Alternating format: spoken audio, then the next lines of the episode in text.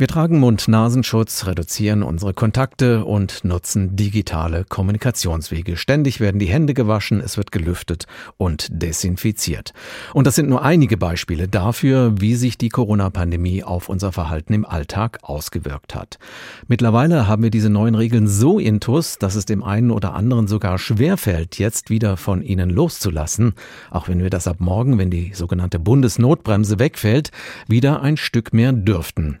Zumindest Zumindest entsteht leicht dieser Eindruck. Eine Erklärung dafür hat der Verhaltensbiologe Professor Wolf Schiefenhöfel. Er arbeitet am Max-Planck-Institut in Seewiesen und an der Universität Innsbruck. Ich habe vor der Sendung mit ihm gesprochen und ihn gefragt, wie er es sich erklärt, dass es beim Umgang mit den Lockerungen so große, teils extreme individuelle Verhaltensunterschiede gibt. Wir haben ein ziemliches Spektrum an Reaktionen. Vielleicht gibt es so also eine Art operante Konditionierung, Lernen am Erfolg. Die Leute haben das jetzt anderthalb Jahre gemacht. Diese Idee hat die Schwierigkeit, dass es dieses operante Konditionieren nur gibt, wenn es eine richtig gute Belohnung gibt. Äh, ohne Futter hätte der Pavlov seine Glocke so viel läuten können, wie er wollte, da wäre nichts passiert. Also die Belohnung, haben Sie gesagt, spielt eine Rolle. In der Verhaltensbiologie spricht man aber im Zusammenhang mit dem Erlernen und Befolgen von Regeln ja auch vom Bewältigen des Furchtverhaltens. Was passiert denn dabei in uns? Ja, das ist ein wichtiger Punkt.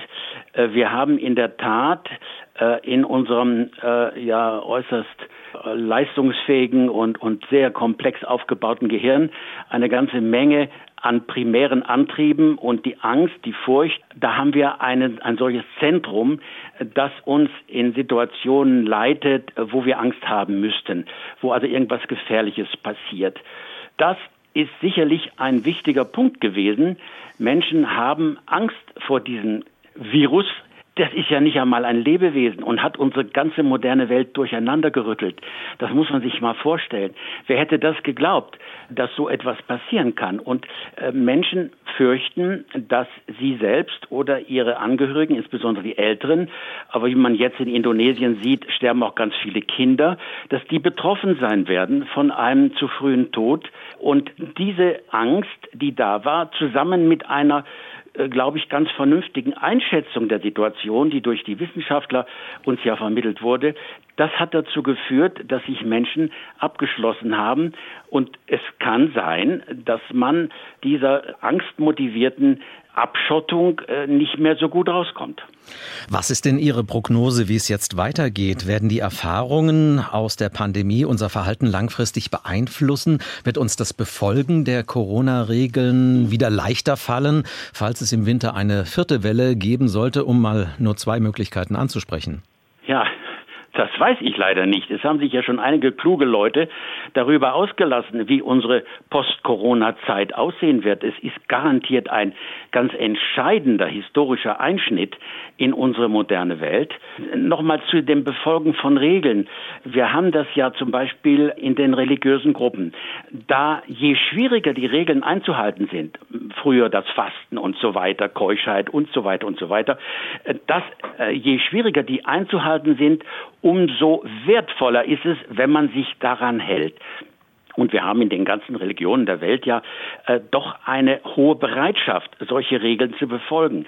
Also auch das ist eine Verhaltensschiene in uns, die zu dem aktuellen Verhalten in der Corona-Krise geführt hat. Und was nun passieren wird, das weiß ich auch nicht. Ich hoffe, ich hoffe, dass es nicht so kommt, äh, dass der andere als Träger einer tödlichen Gefahr erkannt wird, dass, dass man also den anderen so sieht als, als jemand, der einen anstecken kann, der einem den Tod bringt. Eine solche allgemeine Misanthropie fände ich ganz schrecklich. Das ist im Augenblick ein bisschen so. Man, man weiß, es kann sein, dass der andere ein Aerosol um sich herumträgt äh, und dass ich dann krank werde. Also diese Dinge, äh, hoffe ich, werden verschwinden, wenn die Situation wieder normaler wird. Aber ein Teil dessen, was uns jetzt geprägt hat, wird sicherlich bleiben. Was hat denn die Pandemie eigentlich für Ihre Forschungsdisziplin bedeutet? Hm. In einer solchen Extremsituation wird es ja vermutlich sehr viel zu forschen gegeben haben, ja, ja. gerade wenn man sich für das Verhalten des Menschen interessiert. Also eigentlich eine interessante Zeit für Sie, oder? Herr Kuhn, Sie haben vollkommen recht. Und ich muss zu unserer Schande gestehen, ich sehe bisher keine guten Ansätze, das äh, von der Forschung her aufzubereiten. Ich äh, werde mit meinen Kolleginnen und Kollegen in der Internationalen Gesellschaft für Humanethologie das besprechen, welche Chancen wir haben. Es ist eine einmalige Situation, die uns eine ganze Menge verrät über das, was wir wirklich sind in unserem Kern als Homo sapiens, als einsichtsvolle Menschen, aber auch eben als Menschen, die von unseren Primärantrieben bestimmt sind zum Teil. Und hoffentlich werden wir damit äh, vernünftigen und intelligenten Antworten aufwarten können.